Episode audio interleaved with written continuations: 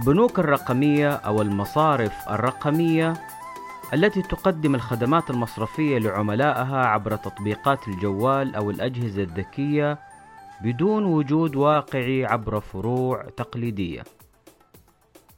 تشير تقديرات بعض الشركات الاستشارية والتقارير المنشورة إلى أرقام في حدود 300 إلى 400 بنك رقمي شغالين حول العالم اليوم. الفارق في الرقم من عندي أنا سبب ملاحظتي على بعض الأسماء اللي أعرف إنها ما هي بنوك رقمية وإن كانت حاصلة على رخصة أحيانا. لكنها فعليا بتقدم فقط بعض خدمات المدفوعات المصرفية لكنها ليست بنوك بالمعنى المتعارف عليه للبنوك. وربما سبب هذا الشيء عدم الاتفاق على تعريف واضح ومحدد مين هو اللي ممكن نقول عليه بنك رقمي سواء كنت تبغى تسميه challenger bank أو neobank أو غيرها من الأسماء. واللي يشوف إنه الرقم صغير لازم ينتبه إلى إننا بنتكلم عن نموذج عمل رقمي بالكامل. يتمتع بمرونة عالية وقدرة توسعية كبيرة وهيكل تكاليف بسيط. يعني قدرة كبيرة على استقطاب العملاء من المنافسين وتقديم تجربة مختلفة بتكلفة أفضل. هذا السوق سوق المصارف الرقمية في آخر التقديرات المنشورة من وحدة التقارير في ستاتستا حجمه المتوقع في 2030 حوالي 2 تريليون دولار. نتكلم عن سوق المصارف الرقمية بالتحديد مع توقعات نمو سنوي بنسبة 50% سنويا. علما أن تقديرات حجم السوق لعام 2022 نمو إلى حول 66 مليار دولار.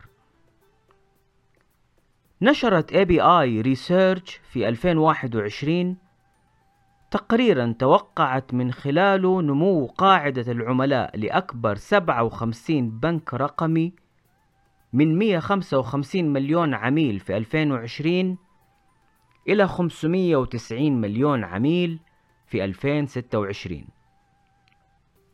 وهي زيادة تمثل نمو بمقدار 435 مليون عميل في ست سنوات. يعني البنوك الرقمية حول العالم متوقع تضيف لقاعدة عملائها أكثر من 72 مليون عميل كل عام إلى 2026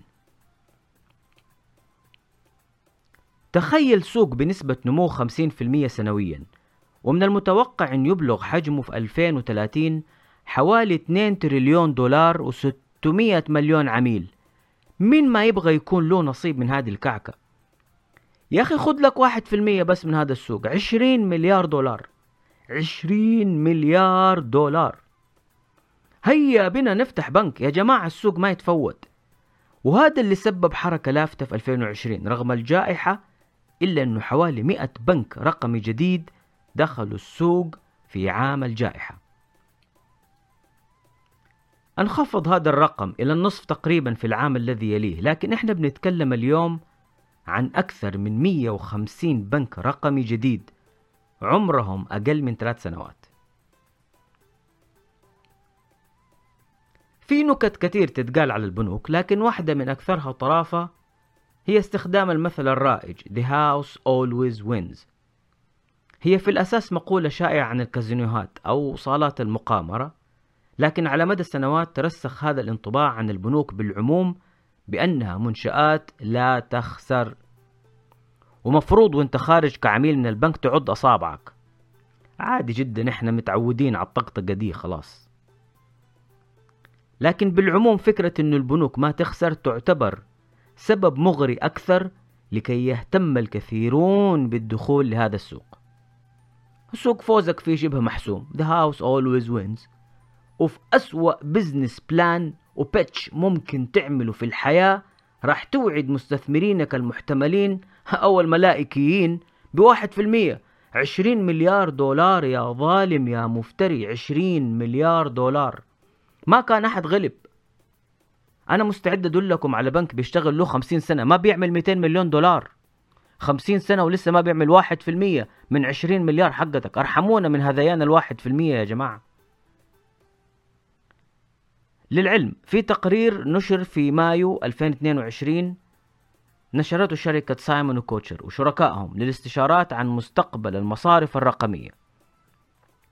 قدروا نسبة البنوك الرقمية التي وصلت لنقطة التعادل break-even point أو دخلت نطاق الربحية بنسبة لا تتجاوز 5% من البنوك الرقمية العاملة. شركة كاب جيميناي للاستشارات نشرت تقرير أيضا استعرضت في أحد أجزائه مجموعة من المصارف الرقمية العاملة في جغرافيات مختلفة من قارات العالم ومن جميع البنوك المستعرضة وهي بنوك رقمية تعتبر الأفضل أداء ونموا في سوقها حوالي خمسة بنوك فقط دخلت نطاق الربحية. إحنا بنتكلم عن بنوك عمرها اليوم تقريبا سبعة إلى عشر سنوات. في الموسم الأول من بانكينج أنيوجوال الحلقة الثانية كانت عن المصارف الرقمية وأجبت عن سؤال محدد. هل ستقضي المصارف الرقمية على البنوك التقليدية؟ راجعوا الحلقة الواقع ما تغير كثير وإجابتي لا تزال كما هي. طيب نحول البوصلة قليلا ونسأل سؤال. هي البنوك دي كلها بتفتح بسرعة كده ليه؟ وعشان مين؟ أولا السرعة سببها نجاح عدة نماذج وإثبات قدرة نموذج العمل على النمو growth والتوسع scalability والمؤكد الأخير الربحية profitability. فهذه الأركان الثلاثة هي الإشارات الخضراء اللي يحتاجها نموذج عمل المصرف الرقمي عشان يقول بسم الله اشتغلنا. growth scalability profitability. فالبنوك اللي كانت مترددة لاقت في الإقبال والنمو الأسي في عدد الحسابات المصرفية والتدفقات النقدية والاستثمارات المجتذبة مؤكدات مهمة على إيجابية الدخول في هذا السوق.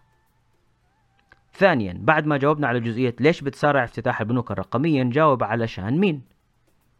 عشان مواليد الألفية وما بعدها generation X Gen Z جيل الكنبة هم كلهم جيل الكنبة. شيبس مشروبات طاقة games نتفليكس يوتيوب تيك توك هجوم العمالقة ون بيس بليتش والعودة في نفس الاتجاه سبعة ثمانية عشر ساعات لا كلل ولا ملل. طيب يا ابني روح البنك افتح حساب كلها ربع ساعة وانت مخلص. يقول لك ماني فاضي. ما انت فاضي أصلا بجدولك ده رئيس الأمم المتحدة ذات نفسه فاضي أكتر منك. لكن على مين البنوك التقليدية فاهمة هذا الجيل كويس. فكيف تتوقعوا كانت ردة فعلهم؟ قاموا بتحسين إجراءات فتح الحساب. تنتهي في خمسة دقائق بس. مستحيل قديش السرعة ما شاء الله. وفتحوا فرع جنب بيت العميل كمان. كتير علينا هذه العبقرية والله يا جماعة كتير. حرجع معاكم بالذاكرة ورا شوية. إلى 2013 شركة سكراتش تابعة لفاياكوم الشركة اللي كانت مالكة لبلوك باستر سكراتش عملوا دراسة على مدى ثلاث سنوات في محاولة لفهم طباع هذا الجيل. جيل الألفية واحد من الأسئلة. سؤال بسيط. تروح البنك ولا دكتور الأسنان؟ 71% قالوا دكتور أسنان مو بس كده. 53% منهم ما يفرق معاهم اسم البنك ولا يشوفوا أساسا إنه في فرق بين اللي بيقدموا بنك والتاني. و33% بيقولوا إنهم ما حيحتاجوا بنك خلال خمس سنوات. و70% يتوقع إنه الطريقة اللي حندفع بيها مقابل خدماتنا ومنتجاتنا حتتغير في خمس سنوات. الكلام ده في 2013 إحنا اليوم في 2022 جيل الكنبة صح البنوك التقليدية غلط ما يبغى لها لوك زايد. هل البنوك التقليدية وعت الدرس؟ نعم. وهذا يأكد تحركاتها اليوم حيث أنه بنك رقمي من كل ثلاثة بنوك رقمية هو بنك تابع في الأساس لبنك تقليدي أو مجموعة مالية مصرفية تقليدية. تستهدف الشرائح المخدومة جزئيا أو غير المخدومة داخل القطاع أو خارجه. وهذا يعتبر استراتيجيك ريسبونس مهم لتحركات السوق واللاعبين فيه وإن كان في شكل ردة فعل لكنه تحرك صائب تماما. وأتحفظ هنا وأقول مبدئيا فهو تحرك صائب تماما مبدئيا. لأني سبق وتحدثت كثيرا عن انخفاض حواجز الدخول للسوق اليوم مع تغييرات تشريعية جذرية. سهلت الحصول على الرخصة المصرفية رغم صعوبة الإيفاء بشروطها إلا أن الحصول على رخصة مزاولة العمل المصرفي أو المصرف الرقمي تبقى أسهل بكثير مما كانت عليه قبل عشر سنوات. هذا النضج التشريعي اللي نشاهده اليوم هو ممكن رئيسي للابتكار في القطاع وحرك ركوده اللي دام لعدة عقود حول العالم. الآن كيف بتدخل البنوك التقليدية للسوق وتعيد تقديم نفسها كمصارف رقمية؟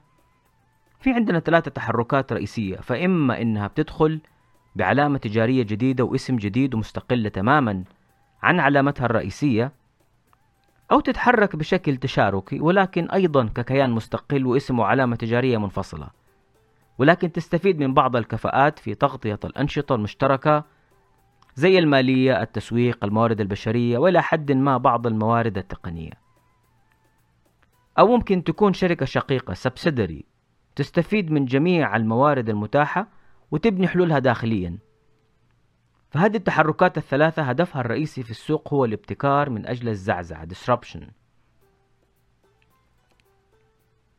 والنصيحة الذهبية من عراب الابتكار المزعزع disruptive innovation البروفيسور الراحل كليتون كريستنسن هو أنه هذه السواعد الرقمية أو الأذرع الرقمية للبنوك التقليدية طالما هدفها كنماذج أعمال هو الزعزعة فينبغي أن تكون منفصلة عن الأعمال الجوهرية للمنظمة الكور بزنس اللي هي البنوك التقليدية في حالتنا. وهذه النصيحة يطول تفسيرها لكن اختصارا الهدف منها هو حماية المنظمة الناشئة من المنافسة على الموارد مع وحدات الأعمال الرئيسية اللي تمثل جوهر معادلة الربحية للمنظمة وأكبر مصادرها. فالمتوقع في أي نقاش حول الموارد أنه يحسم لصالح وحدة الأعمال الجوهرية أو مدير المنتج الرئيسي اللي بيمثل أفضل مصدر للمبيعات والربح للشركة. فهذا النوع من النقاشات والسلوكيات من الطبيعي أنه يقضي على أي فرصة متوقعة لنجاح الذراع الرقمي إذا كان ما يتمتع باستقلالية هيكلية تتيح له المرونة الكافية لاستغلال الموارد لتحقيق الأهداف المتوقعة عشان كده نصيحة كريستنسن إذا برزت لك فكرة نموذج عمل ابتكاري مزعزع فالأفضل تفصله عن وحدة الأعمال الرئيسية في كيان مستقل. Disruptive business models must be separated from core business. لكن لأني سبق ونبهت على الحماس والعاطفة اللي ما يساعدها الواقع ولا بتدعمها معرفة صحيحة فأذكر هنا أربع تنبيهات مستفادة من مقال لكريستنسن منشور على المجلة الشهيرة إنك. للفائدة عشان أي حد بيحاول يشتغل على disruptive business model انتبه لها. واحد ليس كل ابتكار هو ابتكار مزعزع بالضرورة فمجرد استحواذك على حصة سوقية أو استقطابك لعملاء من منافسيك لا يجعل من نموذج عملك مثالا على الابتكار المزعزع اثنين الزعزعة في صورتها الحقيقية تحدث عندما يركز اللاعب التقليدي على عملائه الأكثر تحقيقا للربحية ويتجاهل شرائح العملاء الأخرى واحتياجاتهم. ثلاثة الزعزعة تحدث عندما يستحوذ المنافس الناشئ على العملاء الذين تجاهلهم اللاعب التقليدي ويبدأ في الاستحواذ بعد ذلك على شريحة العملاء الأكثر ربحية. أربعة الزعزعة عملية تتطلب وقتا وليست حدثا في لحظة معينة وليست مجرد تقديم منتج أو خدمة للسوق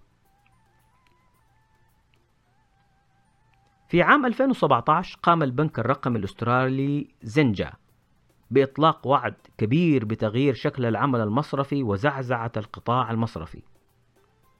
وتلقى الرئيس التنفيذي إشادات كبيرة بعد عرض تقديمي رائع على هامش مؤتمر للفنتك. زنجي حصل على الرخصة المصرفية في 2019 وبدأ عملياته المصرفية في يناير من عام 2020 من خلال تقديم منتج الحساب المصرفي والحساب الادخاري بعائد. لكن زنجة كشركة تقنية مالية كان قبلها مقدم لعملائه بطاقة مسبقة الدفع مرتبطة بتطبيق للذكاء المالي وإدارة المالية الشخصية يحلل مدفوعات العميل يعطيه توصيات لسلوكيات مالية أفضل. زنجة نمت أعماله بسرعة وقدر يستقطب أكثر من 250 مليون دولار ودائع لعملاء في منتج الحساب الادخاري. وقتها كان سعر الفائدة في السوق أقل من 1% لكن زنجة عرض على العملاء عائد على الحساب الادخاري 2.8% اتنين خمسة اتنين وربع في المئة. عائد أعلى من السوق. ومع دخول الجائحة ناس كثير بدأوا يحولوا فلوسهم لحساباتهم في زنجة. وكان عامل حملة إعلانية ديتش دادي بانكينج جوين زنجة. ديسمبر 2020 أعلن زنجة بنك خروجه من العمل المصرفي. وإعادته للرخصة للبنك المركزي وإرجاع ودائع العملاء ومع السلامة. خروج زنجة بعد فشله تسبب في أن البنك المركزي الأسترالي يشدد شروط الحصول على رخصة مزاولة الأعمال المصرفية. من الدروس المهمة المستفادة من قصة زنجة بانك واللي راعتها الشروط المشددة هي ضرورة وجود منتجات مصرفية مدرة للدخل ببساطة منتجات تمويل. ما تبدأ بنك وما عندك منتج يجيب لك دخل. الحبايب في زنجة كانوا مشغلين بنك خيري. تحط فلوس تاخد مكافأة. فنانين والله. الأزمة ألقت بظلالها على بنوك رقمية أخرى في السوق الأسترالي. 86400 بانك خرج أيضا من السوق بعد استحواذ البنك التقليدي ناشونال أستراليان بانك عليه. مصرف فولت غير استراتيجيته للتركيز على banking as service في المملكة المتحدة الوضع مختلف شوية. عندنا رويال بانك اوف سكوتلاند مجموعة مصرفية عملاقة تم تأسيسها عام 1724 ميلادي. يعني بنتكلم عن حوالي 300 سنة banking ده مو بنك تقليدي ده أبو البنوك التقليدية كلها. في مارس 2018 أعلن RBS إنه راح يقدم مصرف رقمي مستقل. علما أنه أموره طيبة وعنده mobile app وحوالي خمسة ونص مليون عميل نشط على الموبايل. وكسر سلسلة خسائره التشغيلية آخر عشر سنوات ورجع للربحية لكن برضه فرصة تأسيس بنك رقمي مستقل ينافس الشركات الناشئة في قطاع التقنية المالية والمصارف الرقمية. تظل فكرة لها بريقها مع صعود النجوم الرقميين ومميزات نموذج العمل الرقمي.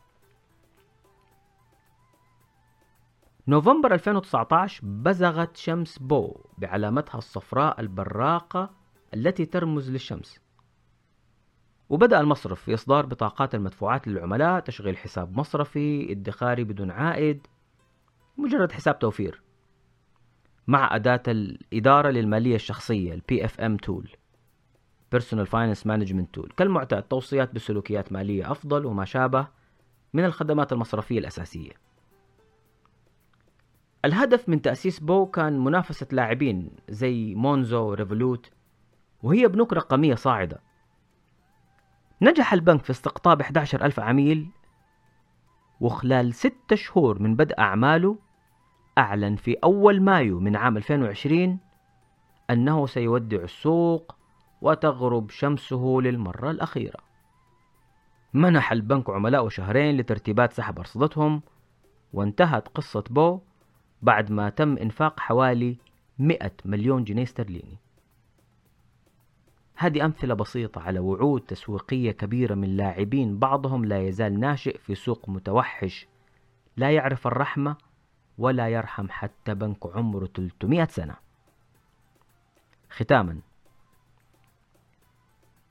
ذكرنا في هذه الحلقة ثلاثة إشارات خضراء ينتظرها السوق ليتأكد من إمكانية الفوز في منافسة تأسيس بنك رقمي. وهي النمو والتوسع والربحية. Growth, scalability, profitability. سوق المصارف الرقمية مؤكد تستطيع تحقق في هذه المعادلة ولكن مجرد تأكيد الاحتمال لا يكفي للفوز. وشفنا زنجا وبو كأمثلة. المرحلة القادمة في تقدير الشخص هي أصعب مرحلة على البنوك الرقمية التي لا زالت تصارع في مرحلة النمو والتوسع ولم تخرج بمسار واضح للربحية. خصوصا البنوك الرقمية التي لا زالت تعتمد على نموذج مجانية الخدمات. أبو بلاش تلك التي لا زالت تفتقر لمحفظة تمويل وحزمة منتجات تمويلية منوعة. أسعار الفائدة المرتفعة هي عدو رسمي ولدود لمجانية الخدمات وكرت خاسر تماما في جولات الاستثمار. ما تقدر تقنع مستثمر إنك كشركة ناشئة أو بنك رقمي ناشئ. تبغى تحرق فلوسه خمس سنين قدام في وقت السوق تتوفر فيه فرص بعوائد مجزية. هذه المعادلة ربما كانت مقبولة في سوق أسعار الفائدة فيه صفرية وسالبة لكن اليوم الوضع اختلف والتحدي القادم للاعبي التقنية المالية الفنتك والبنوك الرقمية الناشئة هو قدرتهم على رسم مسار متوازن بين النمو والتوسع والربحية. لا تزال الفرصة سانحة لنماذج الأعمال الرقمية الصاعدة ورشاقتها تمنحها فرصة مواتية للتحرك السريع وتعديل نماذج أعمالها بما يتناسب مع ظروف هذه المرحلة. تتوقع اكسنشر أن سوق المدفوعات سينمو من 1.5 تريليون في 2020 إلى 2 تريليون دولار في 2025 ومن المتوقع أن تخسر البنوك التقليدية من حصتها السوقية ما يقدر ب 280 مليار دولار لصالح نجوم التقنية المالية ونماذج الأعمال الرقمية والبنوك الرقمية الصاعدة. ونتذكر ليس كل ابتكار بالضرورة ابتكارا مزعزع. كانت هذه الحلقة الثالثة من بودكاست مصرفية غير تقليدية. شكرا لمتابعتكم. بانكينج Unusual